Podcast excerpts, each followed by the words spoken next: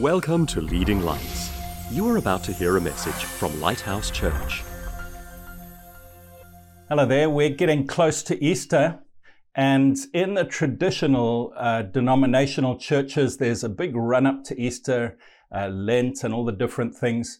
But non denominational churches don't have a calendar as such, but we are right before Easter, and so we're thinking about Easter. And today I want to look at the last 24 hours of Jesus' life before he died on this earth. We know he rose again and he lives forevermore, but his earthly life ended at 3 p.m.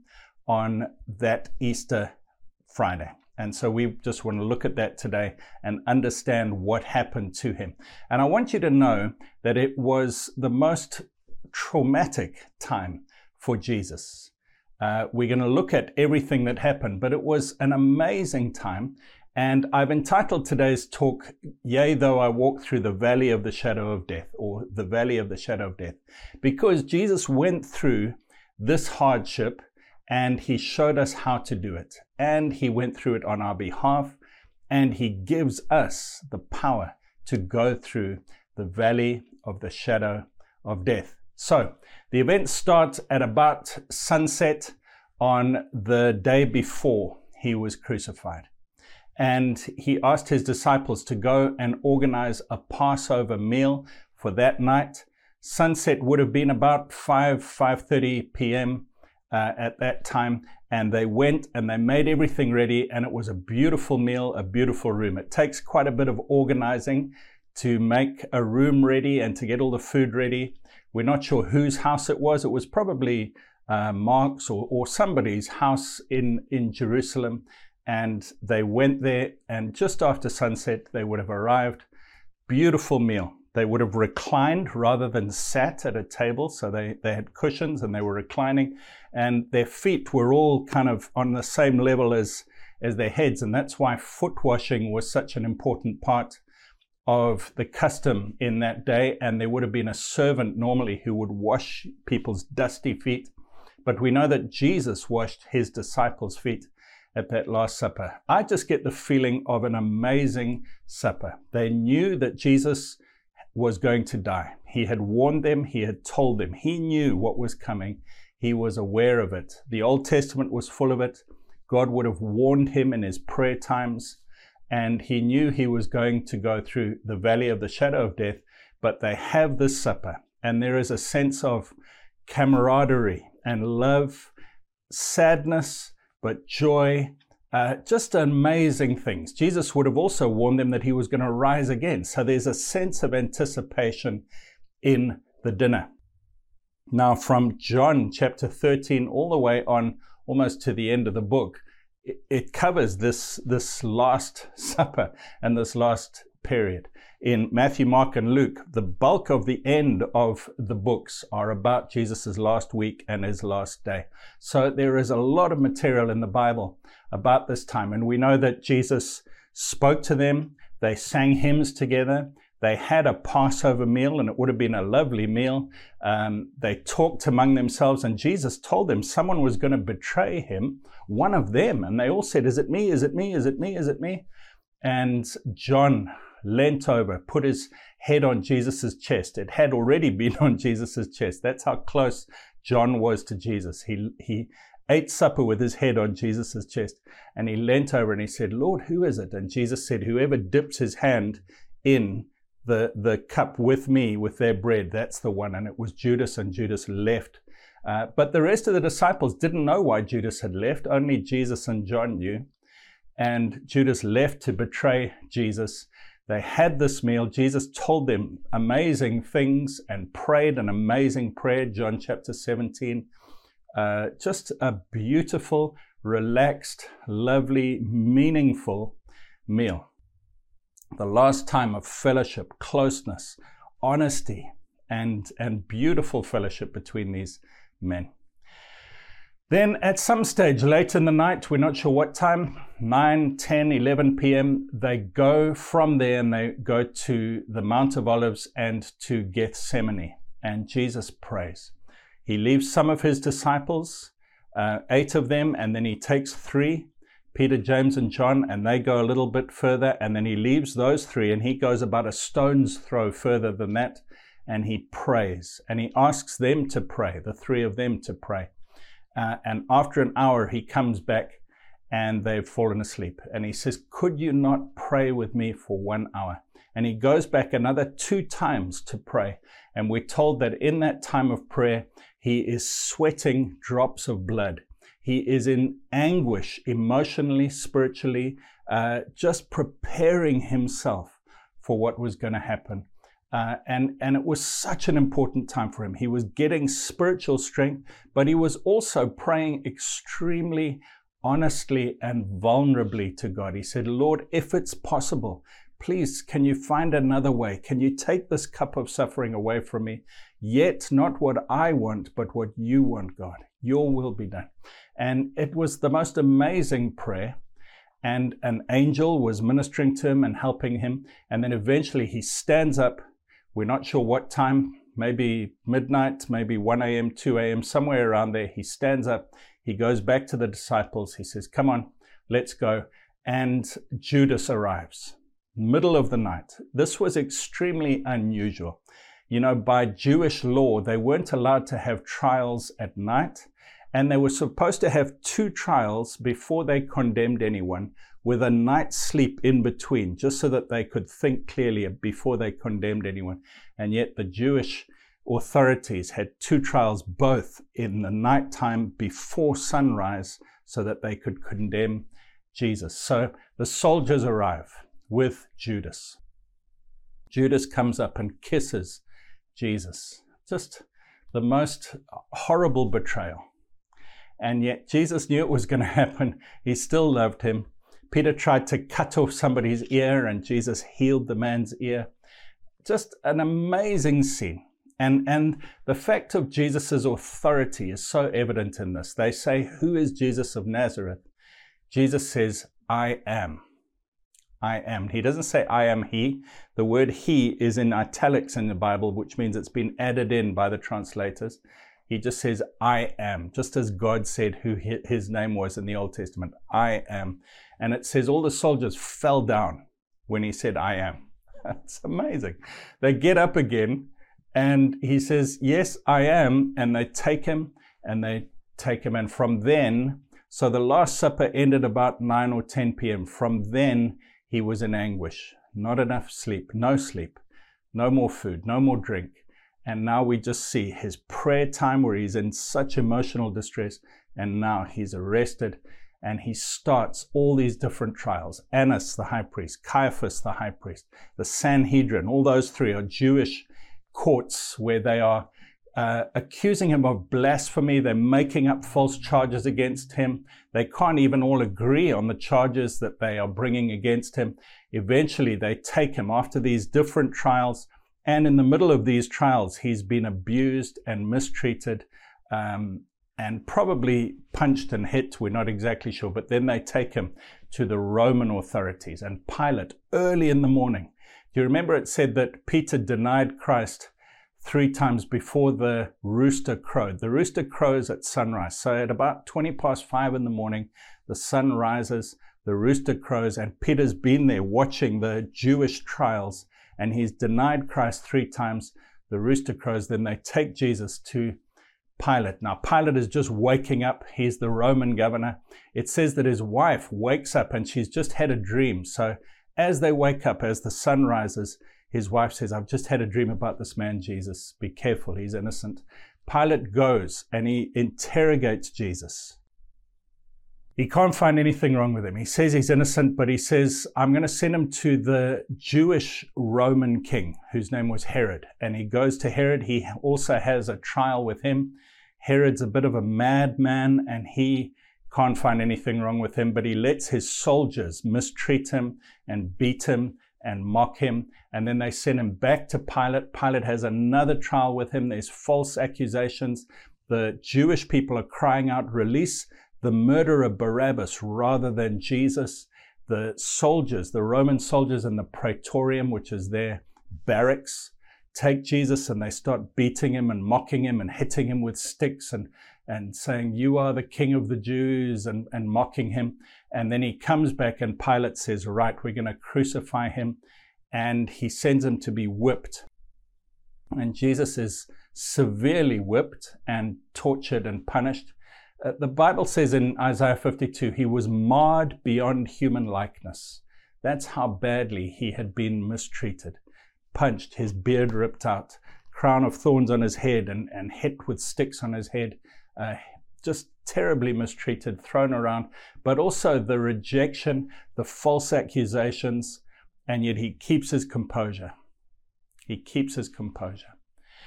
He gets sent to be whipped to almost within an inch of his life. They, they had a whip that had pieces of lead and bone tied into leather, and it would have stripped the flesh off his back, so it, bones would have been exposed. It really was horrible.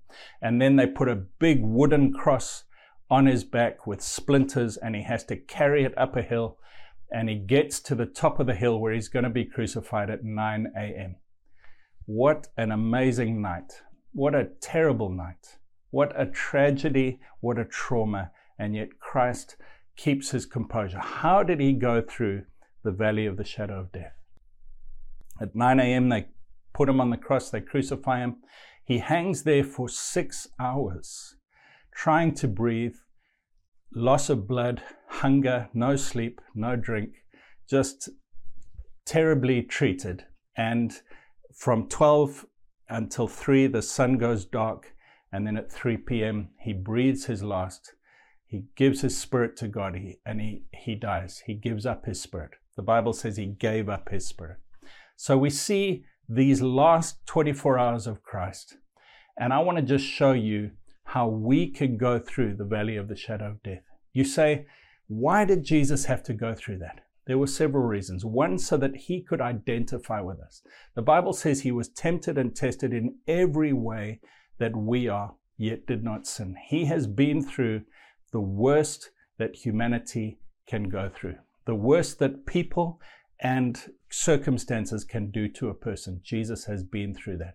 Born in poverty, lived rejected, uh, died in terrible pain, and he went through it so that he could identify with us. He is not a God far up in an ivory tower, he is one of us. Secondly, the Bible says he took it for us. He paid the price for our sins, for our transgressions. The punishment that brought us peace was upon him. By his wounds we are healed. He did it for us. He was taking our punishment on himself. But now I want to look at how did he get through? And I've just got three main points. The first is Jesus did it because he had fellowship. He had fellowship with friends. You know, that Last Supper meal is the most beautiful picture of what Christianity is all about. That Last Supper is the essence. And Jesus said, Do this as often as you drink the cup in remembrance of me. Now, what does that mean? Every time we drink, we should have communion? No, I think he meant do it often. Do it often. Do it in homes. Do it together in, in big events. Do it together often. Have communion often. And remember me.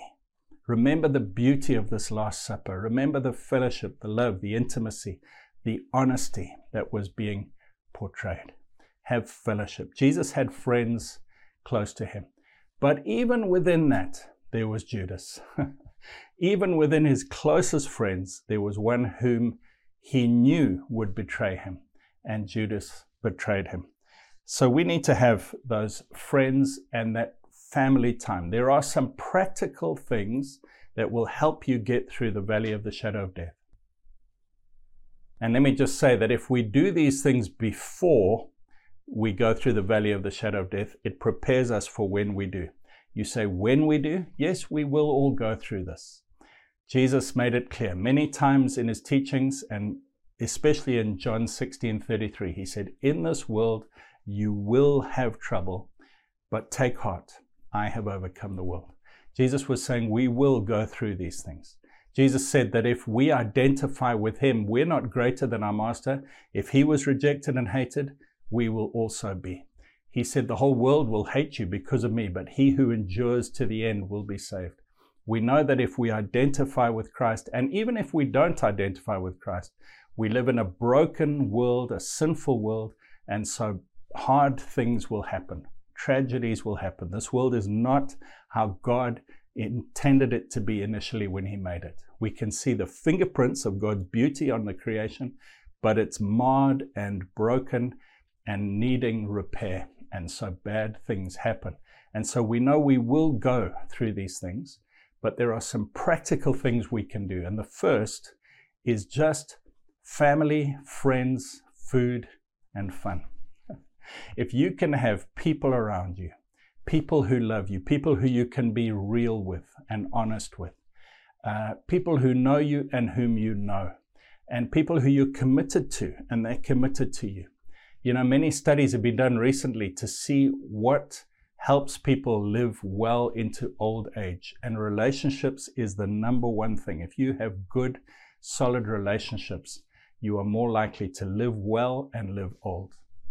And so things like having meals together, things like having fun together, things like looking after yourself and resting and doing exercise and eating well, these are important and having family and friends. And the communion meal is a picture of church, and we really benefit so much from being in church. Again, there have been some amazing studies on the health benefits of being in a body of believers. It's extraordinary how much we are benefited from being with other believers and having communion together. Can I encourage you? Get into a family of believers, get some strong relationships, look after your well being, your health, your exercise, your food, and do it before and while you're going through the valley of the shadow of death so that you can come out the other side. That's number one. Number two, pray. Jesus prayed. You know, we're told in Luke chapter 5 that Jesus often withdrew by himself to pray. We're told in Luke chapter 6 that when he had to make a big decision on choosing his 12 apostles, his 12 disciples, he prayed the whole night and then the next morning he chose them. Prayer was a really big part of Jesus' life. When his cousin John the Baptist was killed by Herod, Jesus heard the news and immediately he went to a solitary place to pray. When he got there, the crowds had already gathered, and so he fed the 5,000. And then he sent his disciples off and he went up on a mountain and he prayed late into the night. And then he walked on water to where they were in the boat in the middle of the lake because prayer was Jesus' strength. It was the way that he got guidance and power and help from the Lord the one time when he was transfigured, he took Peter, James, and John with him up the mountain to one of his private prayer times, and they saw that he was transfigured. He he started to shine like the sun, and his face was shining. And then Moses and Elijah appeared, and he was talking with them. And we see that Jesus gained great strength from prayer. Can I just read you the passage of Jesus' prayer in Gethsemane? Matthew 26, and verse 36. Then Jesus came with them to a place called Gethsemane and said to the disciples, Sit here while I go and pray over there. And he took with him Peter and the two sons of Zebedee, and he began to be sorrowful and deeply distressed. Then he said to them, My soul is exceedingly sorrowful, even to death. Stay here and watch with me. He went a little farther and fell on his face and prayed, saying, Oh, my father, if it is possible, let this cup pass from me. Nevertheless, not as I will, but as you will. Then he came to the disciples and found them sleeping and said to Peter, What, could you not watch with me one hour? Watch and pray, lest you enter into temptation. The spirit is willing, but the flesh is weak. Again, a second time, he went away and prayed, saying, O my Father, if this cup cannot pass away from me unless I drink it, your will be done. And he came and found them asleep again, for their eyes were heavy. So he left them, went away again, and prayed the third time, saying the same words. Then he came to his disciples and said to them, Are you still sleeping and resting? Behold, the hour is at hand, and the Son of Man is being betrayed into the hands of sinners. Rise, let us be going. My betrayer is at hand. Jesus' prayer. What can we learn from his prayer? Number one, it was a regular practice in his life. Prayer is your source of power, my friend. Even if you're not going through a hard time right now, can I encourage you to spend an hour in prayer every day? If you can't manage an hour, just take as long as you can manage. But prayer is your power. Prayer is where we gain strength, where we get perspective and a real idea of what's going on in the world. Prayer is where our mind is changed, where our heart is changed, where we connect with God. Prayer is powerful. Do you notice that Jesus prioritized prayer? But also, the second thing is, Jesus was honest in his prayer. He wasn't going through a rote set of words that he'd read somewhere or memorized somewhere. He was honestly pouring out his heart to God. He was being honest about his feelings. He was saying, Lord, I'm feeling this. I don't want this to happen. Can you take this cup from me? Uh, he was sorrowful. He was entering into his feelings honestly and allowing them to be poured out to God. But then at the end, he was expressing trust and praise in his Father. You know, sometimes we think of Jesus because we know he was God and man, we think that he had all the power and knowledge and strength of God all the time. But he emptied himself, Philippians 2 says, and he became truly tested and tempted just like any other human, the Bible says. And so we know that at times he was just like us, just like us. He then got inspiration to know things through his times of prayer, but he wasn't always fully uh, happy and blessed and wonderfully in charge of everything. There were times like this where he was vulnerable and weak. He suffered. He learned obedience by what he suffered, Hebrews 5 says, which is an amazing verse to think about. But Jesus was honest in his prayer. And it reminds me so much of the Psalms, which are David's written prayers, David's recording of his prayers, where he says, God, I'm fearful, I'm lonely. Uh, these people are all around me. I feel threatened. Please, will you break their jaw and smash their teeth? Um, help me, Lord. And then at the end, he speaks to his soul and he reminds his soul how good God is. He says, Why are you so downcast, O my soul? Put your hope in God. I will yet trust him. I will yet praise him. And he reminds himself, Praise the Lord, O my soul. He forgets not all, forget not all his benefits. He forgives all your sins. He heals all your diseases. He redeems your life from the pit. And he starts reminding himself of God. But he was honest in his prayers. He was in touch with his feelings and he was able to pour them out to God. My friend, have you learnt this key to getting through the valley of the shadow of death? You know, in Psalm 23, it speaks of the Lord is my shepherd. I shall lack nothing. He leads me beside quiet waters, green pastures. He guides me in paths of righteousness for his name's sake. And then it says, Yea, though I walk through the valley of the shadow of death, I will fear no evil, for you are with me. Your rod and your staff, they comfort me. We've got to be so close to the shepherd that when we go through the valley of the shadow of death, we know he's with us. And the way we do that is by prayer. And if you wait till the emergency to start praying, you will not be in the habit of doing it. But if you get into a habit of praying, when the hard times come, you will be able to draw on this well of strength. It's an extraordinary well of strength. It will keep you going. I learned this, this trick, if you like, very, very long ago, and I'm so grateful that I learned it. Uh, many, many years ago, I started praying for at least an hour early in the morning, and it's helped me, it's got me through. There have been times when I've been so low, so, so low, and I've just been alone with the Lord and just poured out my heart to Him and told Him the truth of how I was feeling. And God has rushed in with strength, with comfort, with help, with peace, with perspective. And then my last point is that Jesus got through the valley of the shadow of death.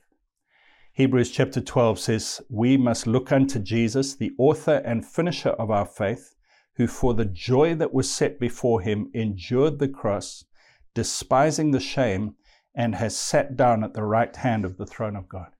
Jesus got through it.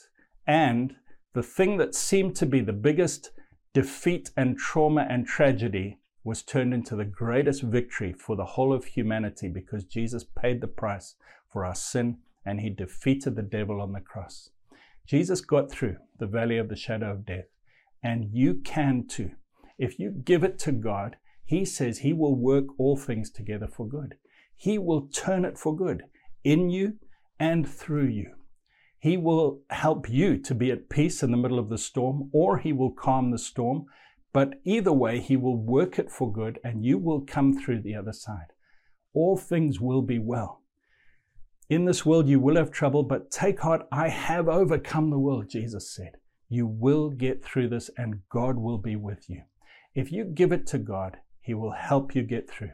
And it says that Jesus endured the cross by focusing on what was to come, the joy that was to come. Friends, if we are in Christ, if we are in fellowship with other believers, and if we are praying, we know that we will get through this and God will work it for good. And there is glory on the other side, a good result. You know, even Job, the example of suffering in the Old Testament, got through it, and at the end, he was better off than he was at the start. God is the God who makes things better. Some people die before they get all that better in heaven, but either way, either way, we will end up with better because God is with us. Friends, Jesus showed us the way through the valley of the shadow of death. He wants to be your shepherd who is with you through it. And I encourage you to make him your shepherd. Say, Lord Jesus, come into my life. Forgive me of my sins. Make me brand new, and I will live for you for the rest of my life. These promises are true. You can rely on them. God bless you. Thanks for listening. Please visit leadinglightsnetwork.com and subscribe to our podcast on Apple Podcasts. Please consider supporting this ministry by making a donation on the giving page at leadinglightsnetwork.com or lighthousejersey.com.